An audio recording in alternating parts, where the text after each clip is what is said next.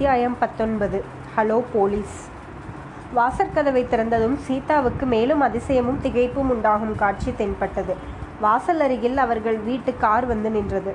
அதன் முன் சீட்டில் மூன்று பேர் உட்கார்ந்திருந்தார்கள். அவர்கள் ஒவ்வொருவராக கீழே இறங்கினார்கள். இறங்கியவர்கள் சவுந்தரராகவனும் தாரிணியும் சூர்யாவும். இந்த மூன்று பேரும் முன் சீட்டில் நெருக்கி எடுத்துக்கொண்டு உட்கார்ந்து வந்திருக்கிறார்கள் எனும் விஷயம் சீதாவின் மனத்திரையில் புகைப்படத்தைப் போல பதிந்தது. உடனே காரின் பின்பகுதிக்கு சீதாவின் கவனம் சென்றது. அதில் ஏதோ ஒரு நீல வாட்டமான மூட்டை கிடந்தது. அது மூட்டைதானா? அல்லது? ஏற்கனவே களங்கமடைந்திருந்த சீதாவின் உள்ளம் பதை வதைத்தது உடம்பு நடுங்கிற்று.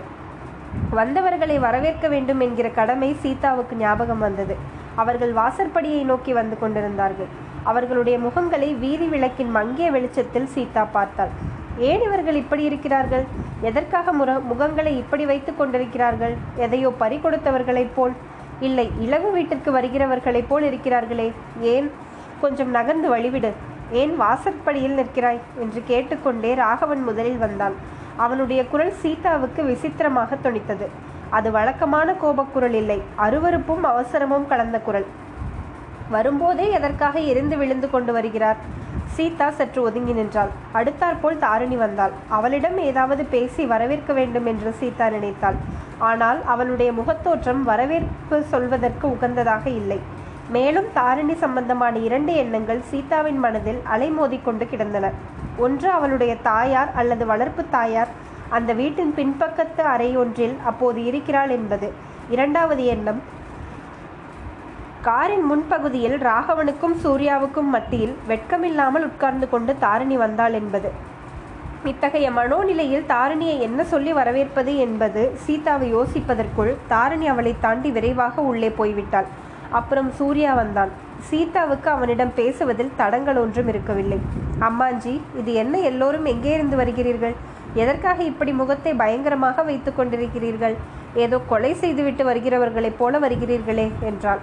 கொலை என்ற வார்த்தையை கேட்டதும் சூர்யா திடுக்கிட்டு சீதாவை ஏறிட்டு பார்த்தான். அடங்கிய குரலில் ஒரு பயங்கரமான விஷயம் அத்தங்கா முதலில் உள்ளே போவோம் பிறகு எல்லாம் சாவகாசமாக சொல்லுகிறேன் என்றான். மறுபடியும் நாங்கள் தான் இப்படி வந்திருக்கிறோம் என்றால் உன்னுடைய முகம் மேன் இப்படி இருக்கிறது? உனக்கு உடம்பு ஒன்றுமில்லையே என்று கேட்டான். எனக்கா? உடம்பு ஒன்றுமில்லை ஆனால் மனதுதான் சரியில்லை.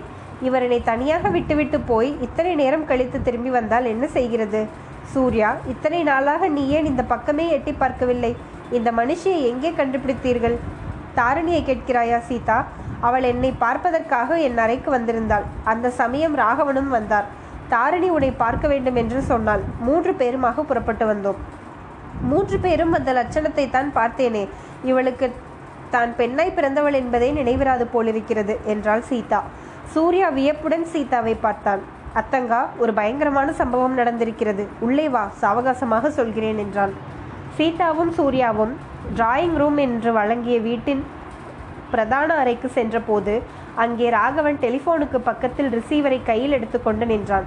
தாரிணி ஒரு சோஃபாவில் உட்கார்ந்திருந்தாள்.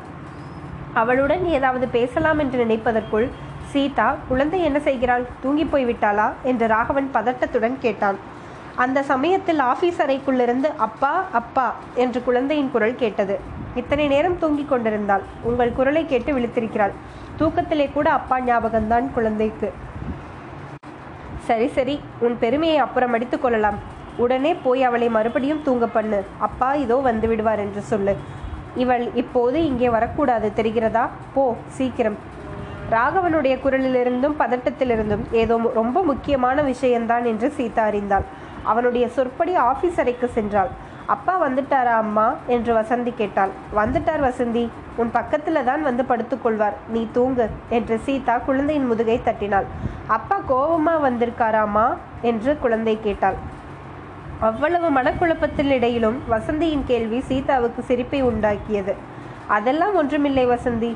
இன்னும் யாரோ வந்திருக்கிறார்கள். அவர்களுடன் பேசிக் கொண்டிருக்கிறார். நீ பாட்டுக்கு நிம்மதியாக தூங்கு என்றாள். ஒரு நிமிஷத்திற்குள் குழந்தை தூங்கி போய்விட்டாள். சீதா திரும்ப முன்னரைக்கு வந்தாள். ஒருவேளை மூன்று பேரும் சாப்பிடாமல் வந்திருப்பார்களோ என்னவோ? எல்லோருக்கும் எப்படி சாப்பாடு தயாரிப்பது? இந்த சமயம் பார்த்து வேலைக்காரன் வேலைக்காரி இரண்டு பேரும் போய்விட்டார்களே என்று எண்ணமிட்டு கொண்டு வந்தாள். அப்போது ராகவன் டெலிஃபோனில் பேசிக்கொண்டிருந்தான் ஹலோ போலீஸ் ஸ்டேஷன். அங்கே யார்? நான் பிஏபிஎல் ராகவன் பேசுகிறது. இவ்விடத்தில் ஒரு ஆக்சிடென்ட் இல்லை கார் ஆக்சிடென்ட். இல்லை ஒருவேளை கொலையாக இருக்கலாம் என்று. ஆமாம் மர்டர் என்று சந்தேகமாயிருக்கிறது. உடனே யாரையாவது அனுப்ப வேண்டும். தேங்க்ஸ் டிராயிங் ரூம் வாசற்படியில் நின்றபடி சீதா இதையெல்லாம் கேட்டுக்கொண்டிருந்தாள். டெலிஃபோன் பேச்சு முடிந்ததும் அறைக்குள் வந்தாள். யாரும் அவளிடம் எதுவும் பேசுகிற வழியாய் காணவில்லை. ஒருவரும் அவளுடைய முகத்தை ஏறிட்டும் பார்க்கவும் இல்லை. கனவிலே நடக்கிறவளைப் போல் நடந்து போய் தாரணியின் பக்கத்தில் உட்கார்ந்தாள். தாரிணியின் தாயார் அந்த வீட்டின் பின்கட்டில் அப்போது இருப்பது அவள் கையில் கத்தியுடன் வந்தது. ரத்தம் தோய்ந்த கைக்குட்டையை அலம்பியது. எல்லாம் அவளுக்கு நினைவு வந்தன. ஏதாவது பேசாவிட்டால் பைத்தியம் பிடித்துவிடும் போல் தோன்றியது. அக்கா இது என்ன சமாச்சாரம்? எதற்காக போலீஸை கூப்பிடுகிறார்? என்று சீதா கேட்டது கீச்சுக்குரலில் கிரீச் என்று ஒலித்தது. அப்போது தாரணி ஒன்றும் பதில் சொல்லவில்லை. அவள் பிரம்மை பிடித்தவள் போல காணப்பட்டாள். ராகவன் குறுக்கிட்டு சீதா சற்று நேரம் வாயை மூடிக்கொண்டிரு. எல்லாம் தானே தெரியும். இந்த சமயம் ஹிஸ்டீரியா வரவழைத்து கொள்ளாதே. அப்படி ஏதாவது ரகலை செய்தாயோ? நானே இன்றைக்கு ஒரு கொலை செய்தாலும் செய்து விடுவேன் என்று கூறினான் சீதா நடுநடுங்கினாள். ராகவன் சூர்யாவை பார்த்து வா சூர்யா நாம் வாசலில் போய் நிற்போம். போலீஸ்காரர்கள் வந்து விடுவார்கள் என்றான். அத்தியாயம் இருபது. பாரம் நீங்கிற்று. புருஷர்கள் இருவரும் வெளியேறியவுடனே சீதா தாரேன அருகில் வந்து அக்கா இது என்ன? இவர் டெலிஃபோனில் என்னென்னவெல்லாமோ பயங்கரமாய் பேசினாரே.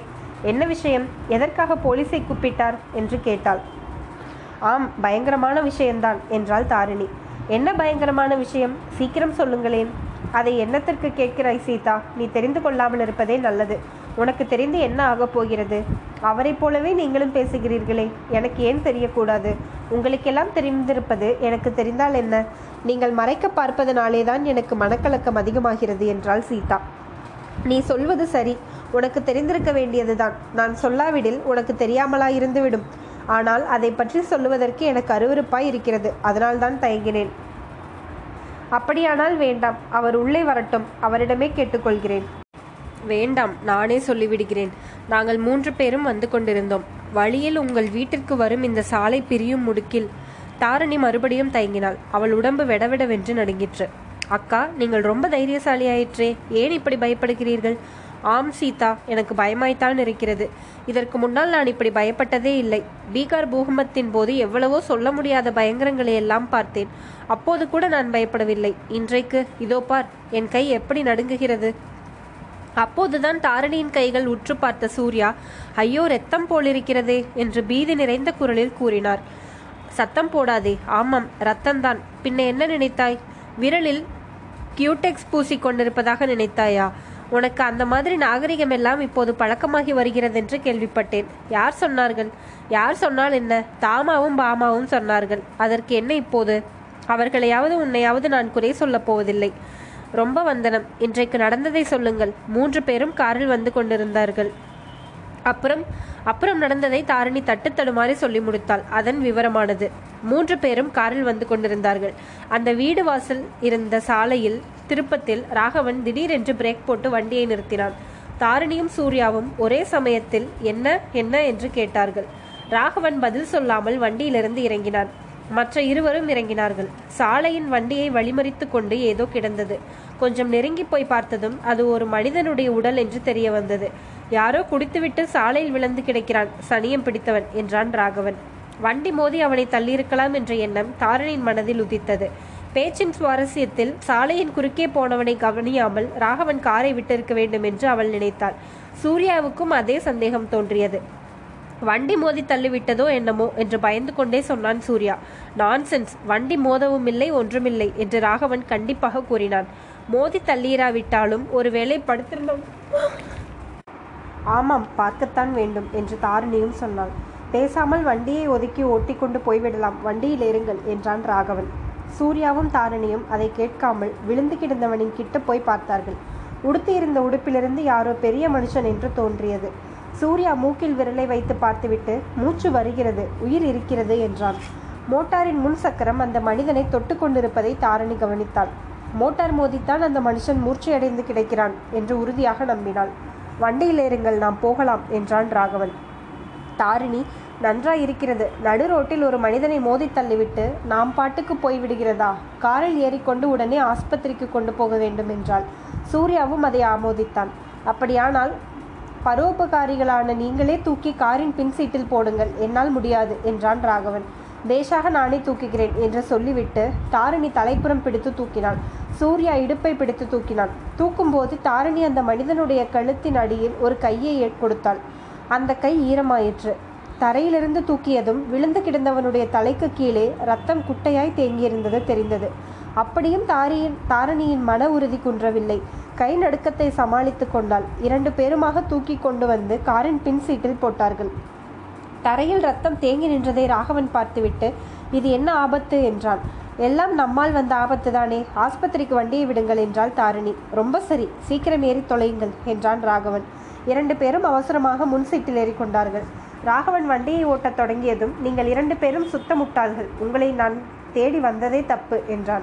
ஆமாம் தப்புதான். உங்களை யார் வரச் சொன்னது? என்று தாரிணி கேட்டாள். அதன் பலன் கைமேல் கிடைத்துவிட்டது. என்னை கொலைகேசில் மாட்டி விட்- வைத்து விட்டீர்கள். இந்த வண்டி அந்த மனிதனின் மீது படவே இல்லை. அப்படி பட்டிருந்தால் அந்த மாதிரி ரத்தம் தேங்கிராது. யாரோ அவனை குத்தி போட்டு விட்டு போயிருக்கிறார்கள். அனாவசியமாக இதில் என்னை மாட்டி வைத்து விட்டீர்கள். என்னை மாத்திரம் என்ன? உங்களையும் கூடத்தான். இப்படி ராகவன் சொன்னை சொன்னதை கேட்டதும் அதில் உண்மை இருக்க வேண்டும் என்று தாரிணிக்கு தோன்றிவிட்டது. தானும் சூர்யாவும் செய்தது பிசகுதானோ என்ற ஐயம் உண்டாயிற்று. அப்போது சூர்யா மாப்பிள்ளை நீங்கள் சொல்வது உண்மையாயிருந்தால் நமக்கு என்ன பயம்? நம் பேரில் இந்த கொலை குற்றத்தை சாட்ட முடியாதல்லவா? என்றான். அது வேறு வேண்டுமா? கொலை கேஸில் சாட்சியாக இழுக்கப்படுவது போதாதா? பத்திரிகைகளிலே நம் பெயர்கள் அடிபடுவது போதாதா? என்றான் ராகவன். போனது போகட்டும்.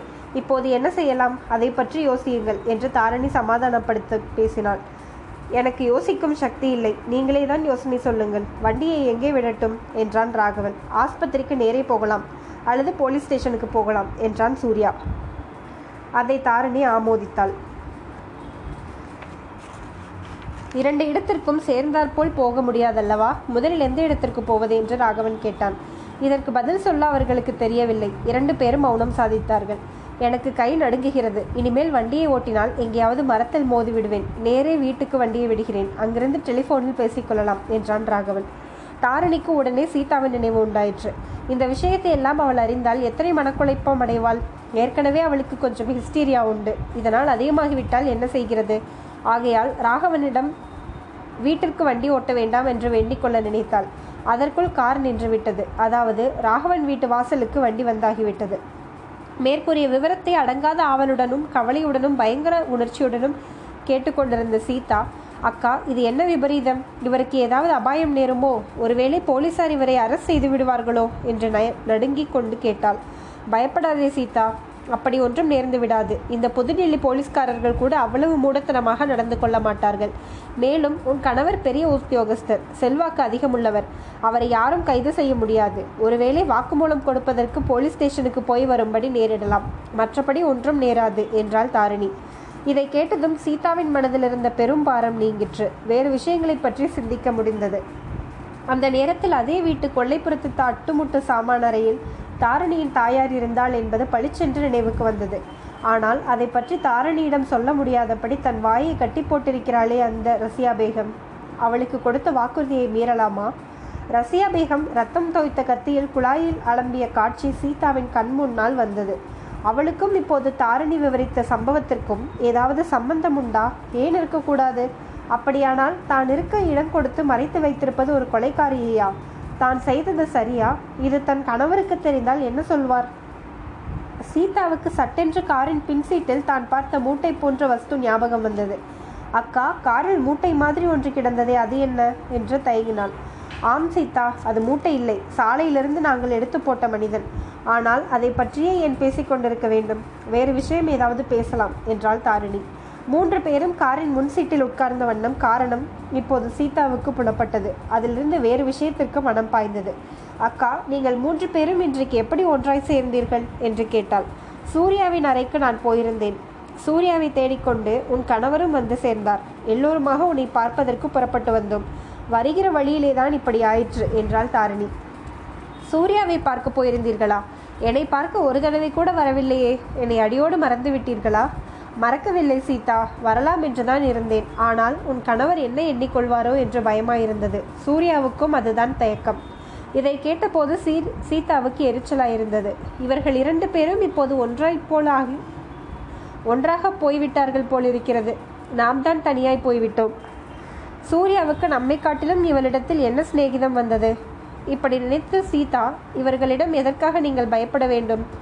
உங்களை கடித்து விழுங்கி விடுவாரா? இவர்தான் எப்போதும் உங்கள் தியானமாய் இருக்கிறாரே சூர்யாவுக்கு இவ்வளவு வஞ்சனை உண்டு என்று இதுவரையில் எனக்கு தெரியாது என்றாள். தாரிணி சீதாவை சிறிது உற்று பார்த்துவிட்டு ஏன் இப்படி சொல்கிறாய்? உன் அம்மாஞ்சியைப் போல் சூதுவாது இல்லாத சாதுவை நான் பார்த்ததே இல்லை என்றாள். ஆமாம் சூர்யா சாதுவாகத்தான் இருந்தான். கொஞ்ச நாளாய் சூதுவாது வந்திருக்கிறது. ஆக்ராவிலிருந்து திரும்பியதற்கு பிறகு நீங்கள் இன்றைக்குத்தான் அவனை முதல் தடவை பார்த்தீர்களா?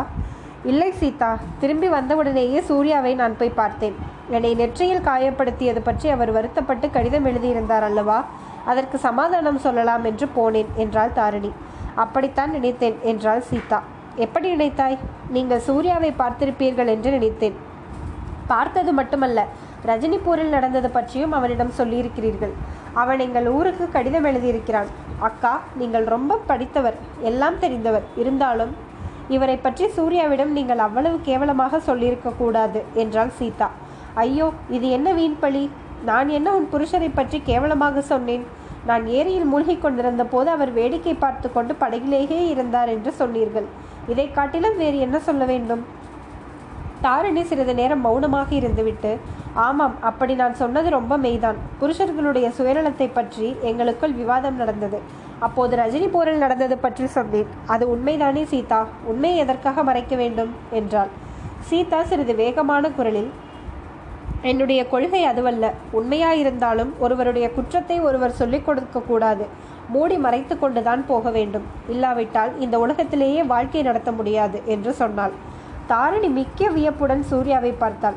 படிப்பும் உலக அனுபவமும் அதிக இல்லாத இந்த சிறு பெண் அவ்வளவு முக்கியமான விஷயத்தை எப்படி கண்டுபிடித்து சொன்னாள் என்று தாரிணிக்கு அதிசயமாயிருந்தது. அதோடு ஒருவேளை உள்ளர்த்தம் வைத்து பேசுகிறாளோ என்ற ஐயமும் உண்டாயிற்று. ஏதாவது சமாதானமாக பதில் சொல்ல வேண்டும் என்று தாரிணி எண்ணுவதற்குள் வாசலில் தட் தட் தட் என்ற மோட்டார் சைக்கிள் வரும் சத்தம் கேட்டது. போலீசார் வந்துவிட்டார்கள் என்றாள் தாரிணி. இருவரும் மற்ற விஷயங்களை எல்லாம் மறந்து வாசலில் என்ன நடக்கப் போகிறதோ என்ற கவலையுடன் சிரிக்க சிந்திக்கத் தொடங்கினார்கள்.